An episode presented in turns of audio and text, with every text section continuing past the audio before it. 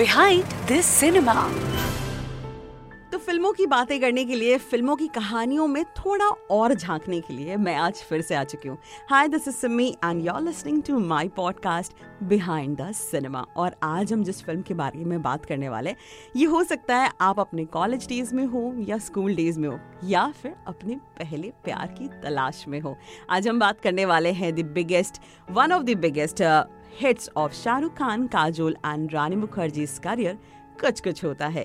सो so, जब ये film बन रही थी करण जौहर चाहते थे रानी मुखर्जी की आवाज़ को डब कर दिया जाए due to her husky voice लेकिन उन्हें लगा कि अगर ये रखते हैं तो शायद वो उनका ट्रेडमार्क बन जाए। इसीलिए रानी मुखर्जी की आवाज़ को इस फ़िल्म के लिए इस पर्टिकुलर फ़िल्म के लिए डब नहीं किया गया था। बट इसी साल रिलीज़ हुई थी Ghulam opposite Aamir Khan.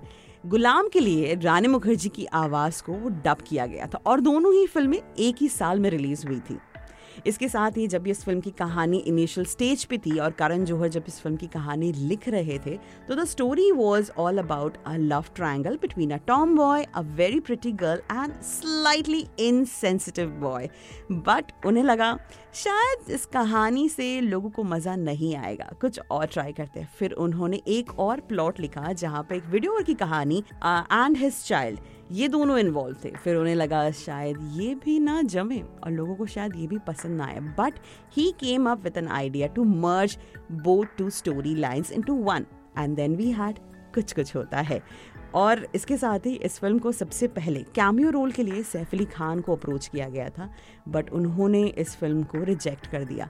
And later on Salman Khan came to the rescue इस फ़िल्म के लिए सलमान खान को best supporting actor Filmfare का अवार्ड भी मिला था फॉर हिज रोल अमन इसके साथ ही ट्विंकल खन्ना को भी अप्रोच किया गया था to to play the role Tina और करण जौहर ने ये भी डिसाइड किया, अगर ट्विंकल खन्ना इस रोल में आती है तो वो टीना के बदले ट्विंकल नाम ही रखने वाले हैं। बट वी ऑल नो कि रोल आखिर किसे मिला? हमारी टीना, रानी मुखर्जी ही बनी। लेकिन रियलिटी तो ये है कि आदित्य चोपड़ा ने ही रानी मुखर्जी का नाम रेकमेंड किया था फॉर टीना। उस वक्त रानी मुखर्जी सिर्फ़ 19 साल की थी, जब उन्होंने कुछ कुछ होता है साइन किया था।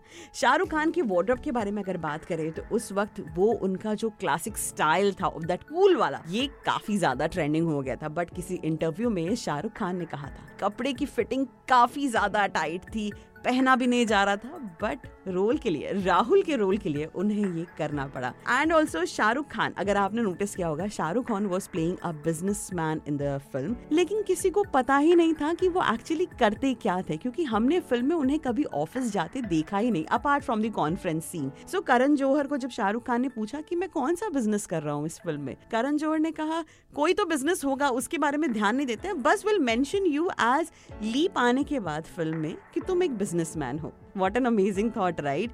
And also Shah Rukh Khan was not happy at all with the ending because उसमें इतना ज़्यादा रोना धोना था और उन्हें लगा कि इतना तो मैं नहीं रो पाऊँगा बट सी उनका रोना एक्चुअली काम है लोगों को शाहरुख खान की आँखों के आँसू जो है वो वाकई में दिखे। और हम सब वहाँ पिघल गए। वी ऑल वॉन्टेड यार कुछ कुछ होता जैसी वाली जो फीलिंग है the bond between friendship love and sacrifice in everything ये हम सबने अपनी लाइफ में कहीं ना कहीं एक्सपीरियंस तो किया है ना? Right right. अगर अग्री करते हो मेरी बात से तो फीडबैक ज़रूर देना। फ़िलहाल के लिए आज की स्टोरी यही समाप्त। आप कुछ कुछ होता है, कभी भी देख सकते हो। ये कई सारे ओ टी टी प्लेटफॉर्म्स पे अवेलेबल है। Till then this is me Simi signing off from behind this cinema behind this cinema